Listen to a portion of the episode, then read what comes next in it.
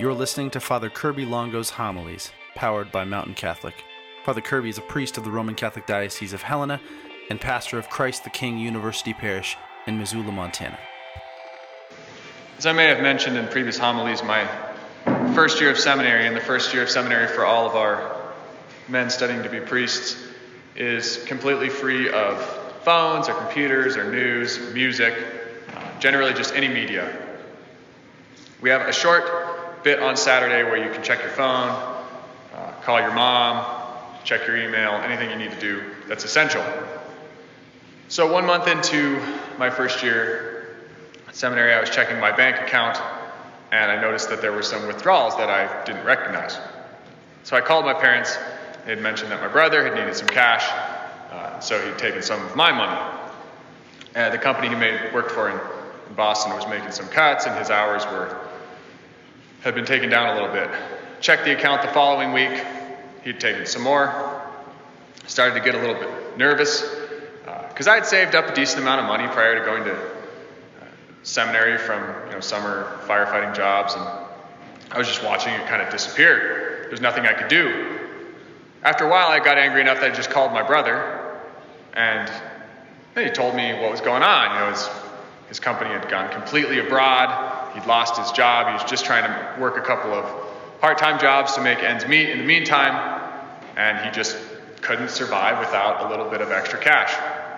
And so here I was, sitting in seminary, all of my needs met, judging my brother uh, who was just trying to find enough work to survive. It was in the middle of the recession and in one of the most expensive cities in America where everyone wanted to be. Over the next few months, he ended up needing everything that I had, took all my money. And uh, it was just enough to bridge him over to his next job. And then he was doing fine after that. Meanwhile, I had finally taken this thing to prayer because that was the whole point of that year and I had, up until that moment, I had refused to actually pray about the situation. And when I did, finally, the Lord spoke two very clear graces into my heart. First was that my brother had trusted me enough to do this. And by that, by that I mean he knew, he trusted that I loved him because he knew that he could demand that of me, demand that I be generous to him, demand that I give of the very little that I had and he could demand that, and I was willing to give it to him because I loved him. So my brother knew that I loved him, which was a huge grace for me to know that. Uh, the second grace was that it was never really about me and my brother. That wasn't really the issue at hand, it was much deeper than that. The issue was between me and God. Because I had followed the Lord when He called me into seminary, but I was unwilling to follow Him without a ball of cash in my pocket. I, was, I trusted God enough to follow, but not without a backup plan. Sort of like Abraham, when the Lord calls him away from his homeland, away from his family and everything, and pro- promises to make a great nation of him, he says, Okay, Lord, I'm going to follow you, but I'm going to bring my nephew Lot just in case. Just in case that promise of an heir doesn't come through. I still have my nephew to take my inheritance. And just like that, I was willing to follow, but I needed that backup plan. And the Lord had to strip me of my backup plan in order that I could really enter in in a real way. He did so by first reminding me that I only even had the money because of His providence. It was a, is a gift. You know, my final year at Carroll College, a friend was working in the scholarship office, and he noticed this endowment that had just been sitting there for years and it was for philosophy students who were discerning priesthood. There hadn't been one of those through Carroll in a long time. I was the only one who qualified. And it had just been building up money. And so all this money I had saved to pay for my senior year of college, I could, I could hold on to because the scholarship covered it. So the Lord had given me this as a gift because He knew that I wouldn't have been willing to follow Him if I didn't have that backup plan.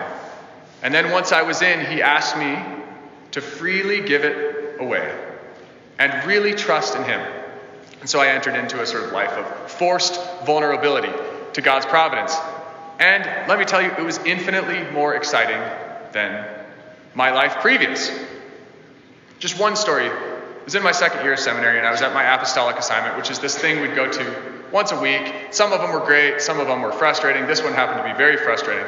I was at the School of Mines, and it wasn't really anybody's fault, it was just kind of a bad assignment. But I was in, I was in the you know, bathroom after Mass one day, and this kid, as he was walking out of the bathroom, just turned the lights off on us. And so me and the guy next to me are like, hey, hey, hey, t- stop it, you know, turn the lights back on. You know, this is an awkward situation. So he turns the lights back on, and, and it broke the ice, so I start talking to the guy next to me. And turns out he lives in Fruita, Colorado. I don't know if you know anything about Fruita. Beautiful place, great mountain biking. So I was like, oh man, I've always wanted to go bike in Fruita. That's amazing. He's like, oh yeah, our whole family, we mountain bike. You know, come over and hang with us. Stay with us. I was like, you kidding? Uh, you, like, are you being serious about this? Because I'm actually going to show up on your doorstep, and I don't want that to have been just sort of like a polite comment. He's like, no, absolutely, come over. So just a few weeks later was when we had a, a long weekend, and just the frustrations of the year. I really wanted to get away, but I didn't have the money to drive to Fruita. I didn't even have the gas money to get there. And I did not go to the Lord. It wasn't like I was now suddenly like this person who depended on the Lord's providence for everything. Because the way I thought of God was sort of as like a, a divine ambulance or like first responder, where he, he came in emergency situations and got the job done. And in every other time, I was just kind of doing my own thing. That's kind of how my life worked. I called on the Lord when I needed Him, I handled the rest, uh, you know, the day to day. But the Lord knew me better than that. And as it is with all our lives, the Lord doesn't just want us to survive. He wants our joy. And so, a couple days before that weekend, the Knights Council from Townsend, Montana decided to support me. They sent me uh, some money to support me in seminary. They just said the Lord had put it on their heart. I hadn't asked them. And I was able to go on this trip to Fruita. And that was when I began to see the way in which the Lord wanted me to demand that He help, wanted me to demand of Him that He work in my life in a real way. And what does John the Baptist ask in the gospel today? He says, Are you the one who is to come, or should we look for another?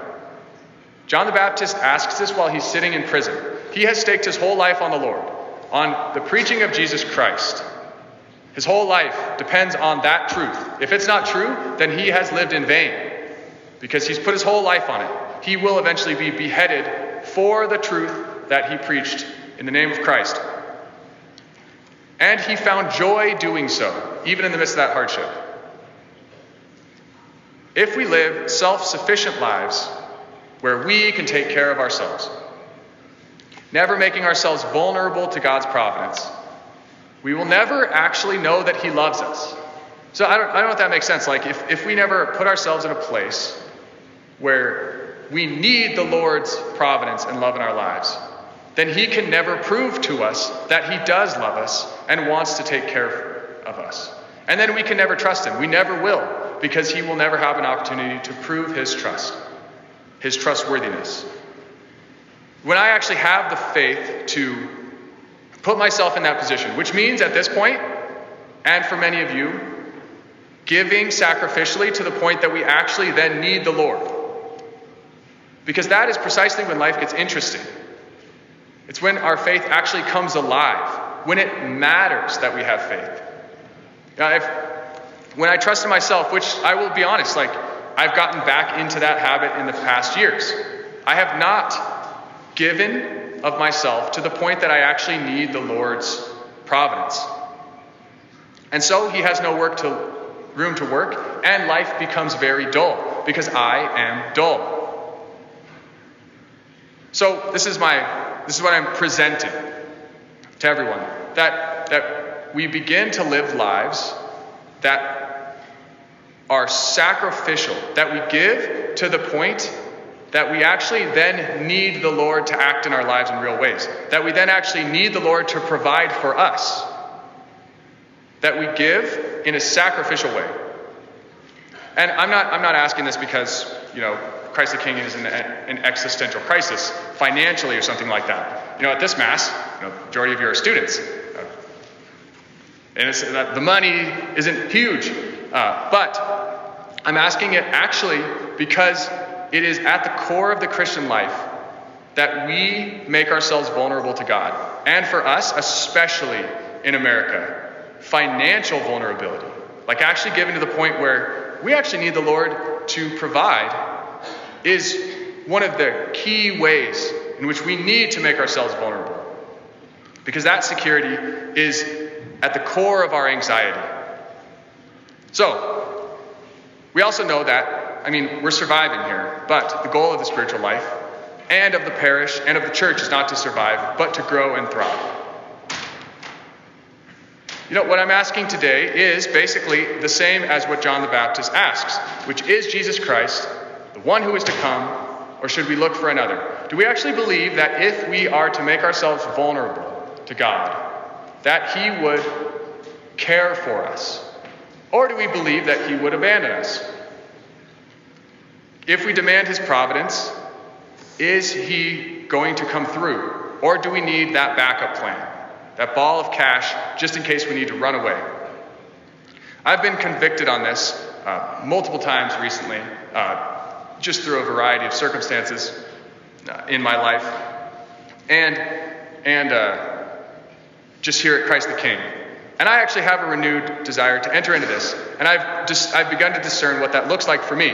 So I want to invite you to do the same. Pray about it. What is God asking of you? Not in a vague way, but in a very concrete way and then trust in Him and act.